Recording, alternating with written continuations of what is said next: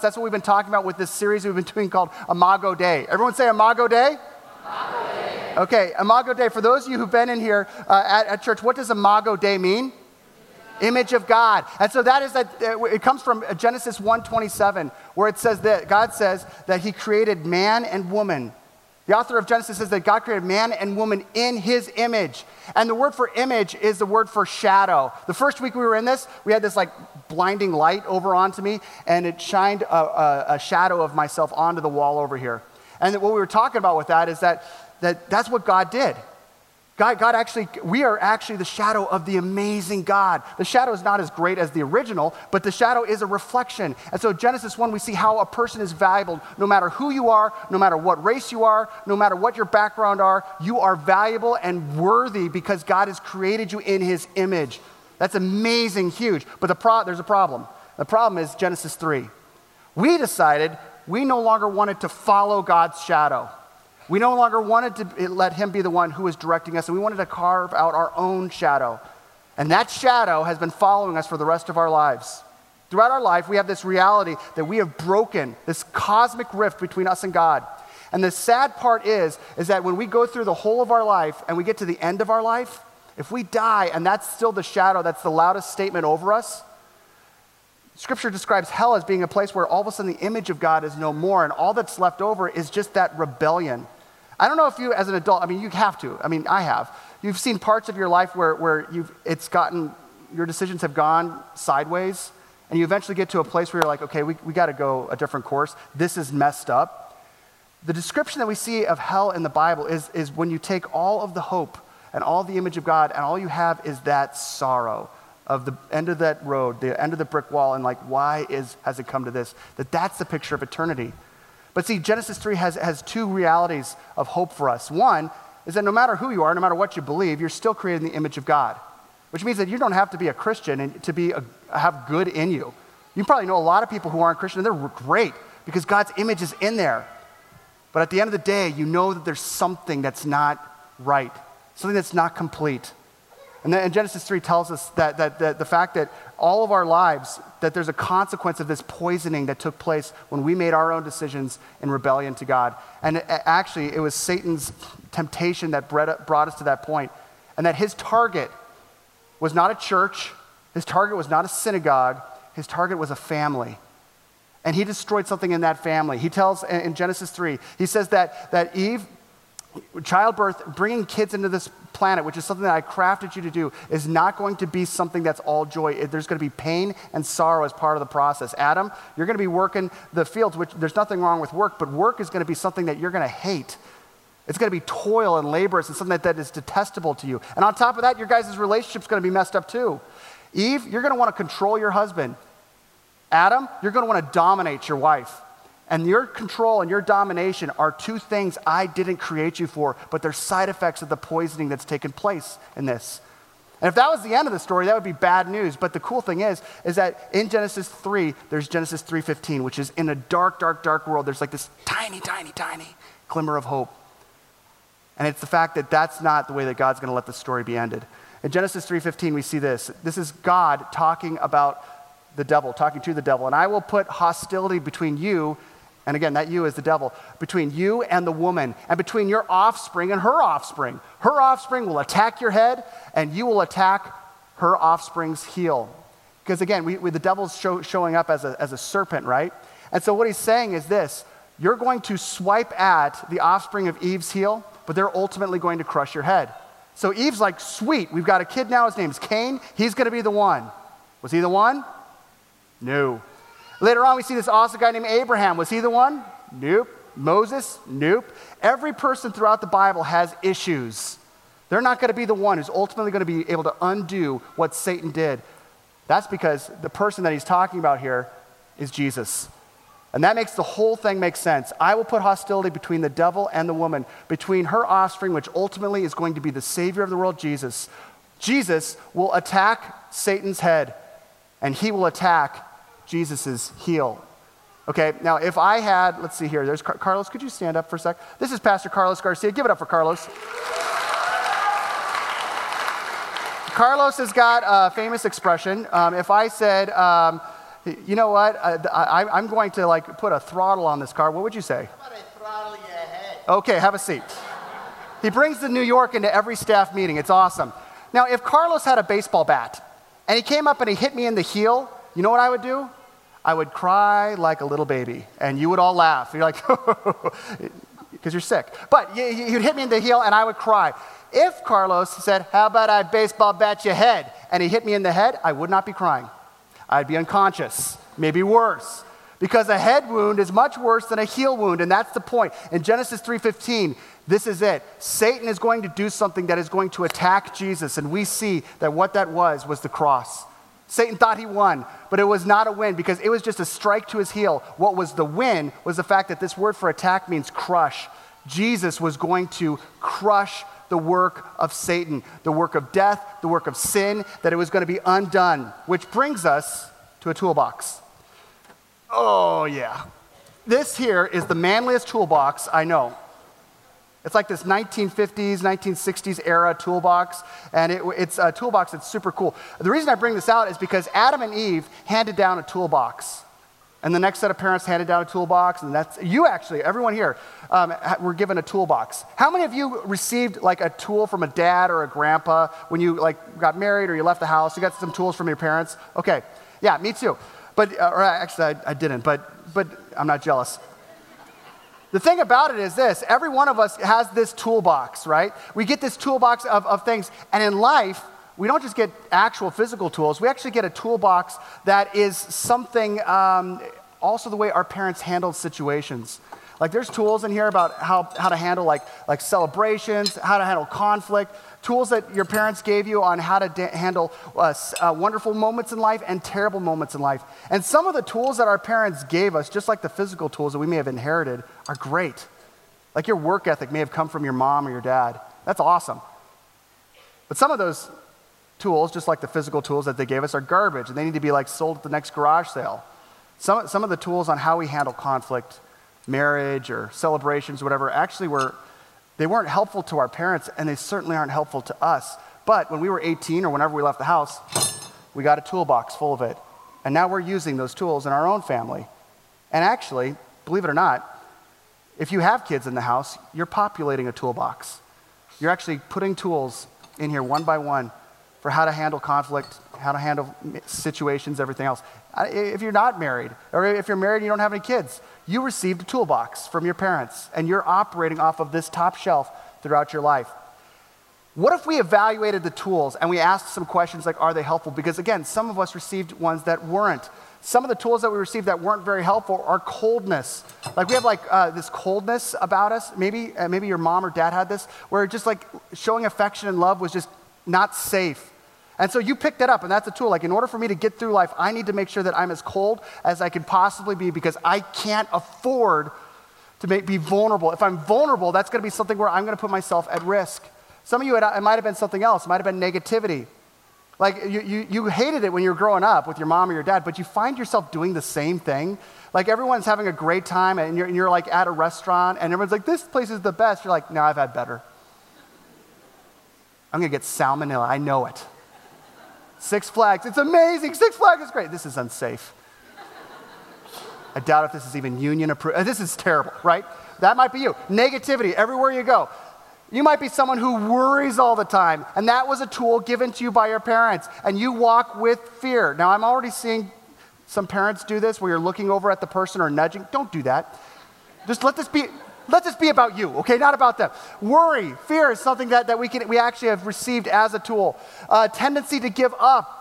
Some of you, again, have great work ethics, but some of us in here, honestly, when it comes to, uh, we, have watched parents who had a situation like, you know what, that's it. I'm not going to put one more second into this. I'm done with this. I'm done with this house project. I'm frustrated. It's not going anywhere. I'm just going to light it on fire. I don't care. I'm done. I'm moving on. And that was something that you took as a tool as you moved on. Mean spirited. Some of us grew up in families where it was almost like it was a contest who could make the kid cry more. Especially around the holidays. It's like, oh yeah, Uncle Larry comes over, he's gonna make us all cry. It's his thing. And we actually adopted that so that whether it's teasing just relentlessly or anything else, we find being mean spirited one of the tools that we inherited in the toolbox when we left the house. For you, it might be ease with sinful habits. Again, it might be something where it's like, you know what? I, I know this is wrong. I know that it's probably wrong. But my dad did it. And he's not a bad guy. Or my mom did it. This is how she talked. She's not a terrible person, she's a good person. And for you, you might have, might have a total ease with something that you honestly probably wouldn't do or say in the public company of anyone else because you're like, yeah, that's kind of messed up. But it's very easy to come back to this because it's right here. I inherited this tool. Not only that, breaking commitments. Um, you may have come from a situation where, for as long, far back as you can remember, people either broke up their marriages or broke up, uh, broke up situations. And so you come into life, the toolbox that you've been given is that as an example. And you're like, uh, there's no wonder why I'm actually finding that more of a reality. For you, might, might be harsh actions. And my dad's up, my dad um, was very, very like calm and collected, but he grew up in a situation, as far as harsh actions, but he grew up in a situation where his dad was not the harsh one. His dad was verbally abusive, but as far as harsh actions like being brutal, that was Grandma Hilda. Woo! You better watch out for Grandma Hilda. She will take you down. Okay? And so my dad grew up in that, and he didn't want to have kids. The reason he didn't want to have kids is because he didn't want to reduplicate the tools that he had been given with somebody else.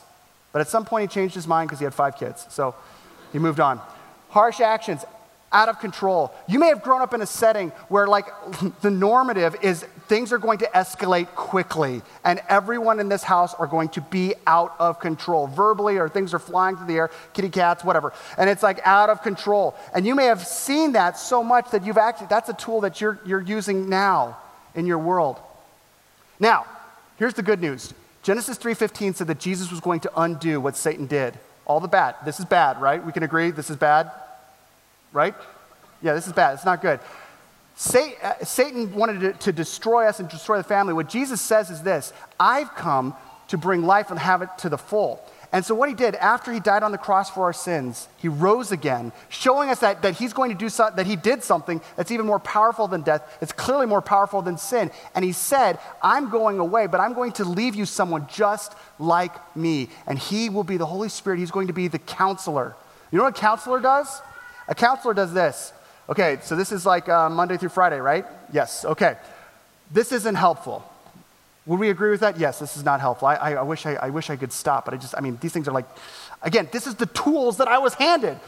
I got you, but I'm your counselor. I'm going to help you undo these. So these are no longer the things that are your directives in life.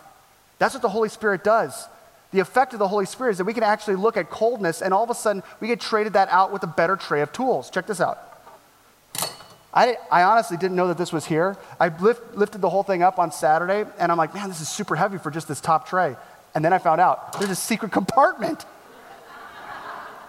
Shows you how handy I am around the house. Okay, secret compartment, and this secret compartment has extra trays.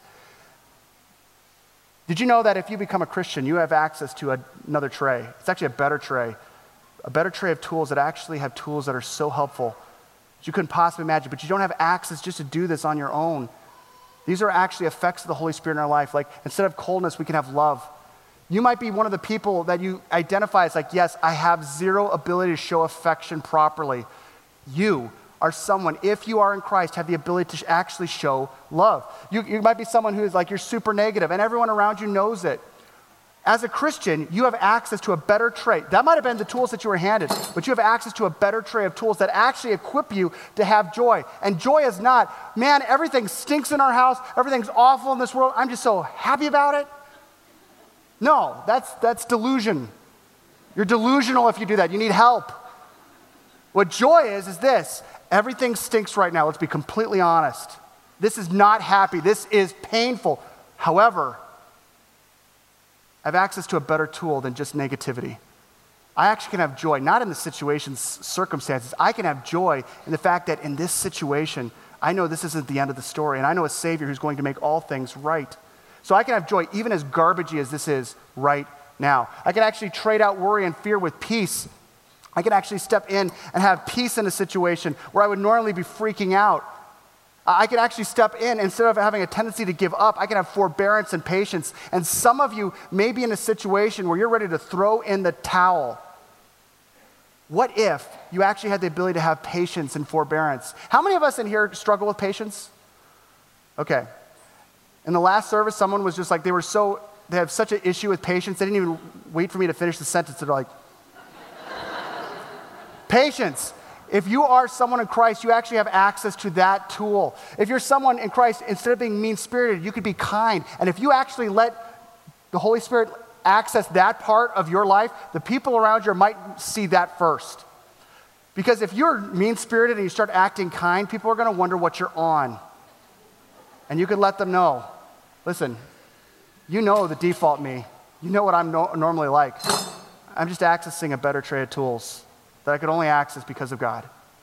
Not only that, you used to have an ease with sinful habits, but you, we no longer have an ease with sinful habits. Instead, now you're like, okay, this is normative in my family. This stuff is, is the way that you normally deal with the situation. But instead of that, I'm actually going to say no to some of the things that are very natural to me, that I know are sin, that I know are wrong. I'm going to give it up. I'm going to give it up.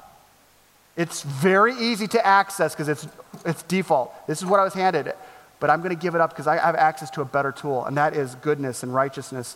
I, I, instead of being someone who's breaking commitments, I can actually have faithfulness, and that might be a generational changer for you. What you're putting into your kids' toolbox is actually something that may have never been modeled for you from your family, but you can actually model that in your family, in your, from your kids, the kids that you have. Harsh actions, instead of harsh actions, you could be gentle. Now, it's Father's Day. Fathers come to, sometimes get the, the bad rap in different situations than my grandma Hilda and grandpa Everett for being harsh. Dads are the, sometimes the ones that are looked at as more harsh. And I want to just challenge all the dads to bring a gentleness in. I know that we, we feel like we need, we want to make sure that our kids know what's right and wrong. And sometimes we feel like the only way to do that is loud or, or angry or hardcore. And I want to challenge you instead to allow gentleness to come into the equation. You start doing that, your kids are going to take notice, and that's going to be a tool that you're going to be able to put into their toolbox. Out of control is norm, but you could actually show self control that's above and beyond your capacity. Now, here's the thing parents, you are giving to your kids a bunch of tools. Some of the tools that we've already, I've already given my kids are garbage. I hate the fact that my kids have seen some of my actions and behaviors, and they're probably going to reduplicate them. It's already in the toolbox. I can't go back on that. But what I can do is this I can say, I'm going to show my kids a better tray of tools where I can actually say, you know what? You already have seen the ways that I've been off the grid, the ways that I've been rebellious to God. But I want to show you that I was wrong. I want to show you a different way. One of the best tools my parents did for me, my parents were not perfect, but one of the best tools that they did was this Errol, the, what, the way I just talked to you was wrong.